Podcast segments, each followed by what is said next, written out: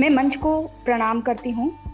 23 मार्च, बलिदान दिवस पर भगत सिंह, सुखदेव और राजगुरु को फांसी हुई और जबकि फांसी के आदेश 24 मार्च के थे।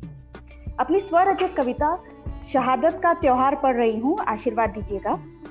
बलिदानी का पुण्य पर्व, शहादत का त्योहार हुए।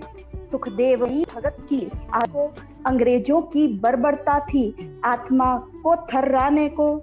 डायर ने निहत्ती जनता पर गोलियाँ बरसाई थी और अंग्रेज़ी हुकूमत से जब शाबाशी पाई थी, देखकर खून की नदियाँ, भगत के दिल में ज्वाला भड़की, हम वतन के बलिदानों की कीमत ठानी लेना आज़ादी।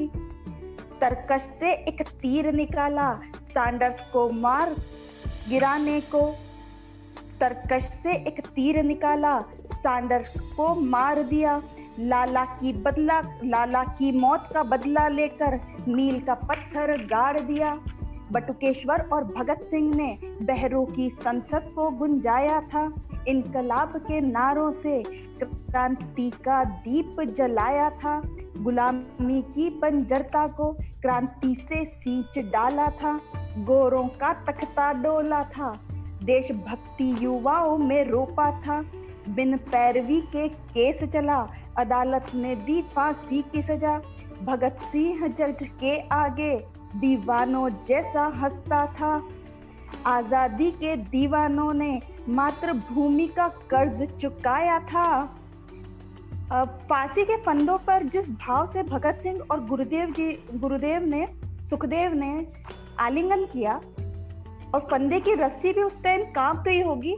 इसको बताते हुए मेरी अगली लाइन है कि आज़ादी के दीवानों ने मातृभूमि का कर्ज चुकाया था। झूल गए फांसी के फंदे पड़ना शीश झुकाया था। झूल गए फांसी के फंदे पड़ना शीश झुकाया था। चढ़ गए फिर तीन कुसुम। माँ भारती के चरणों में गूंज उठा बसंती चोला। जेल की दीवारों में वीर शौर्य की इस गौरव को गरिमा शीश नवाती है। करती हूँ समर्पित शब्द कुसुम, शहादत का त्योहार बनाने को।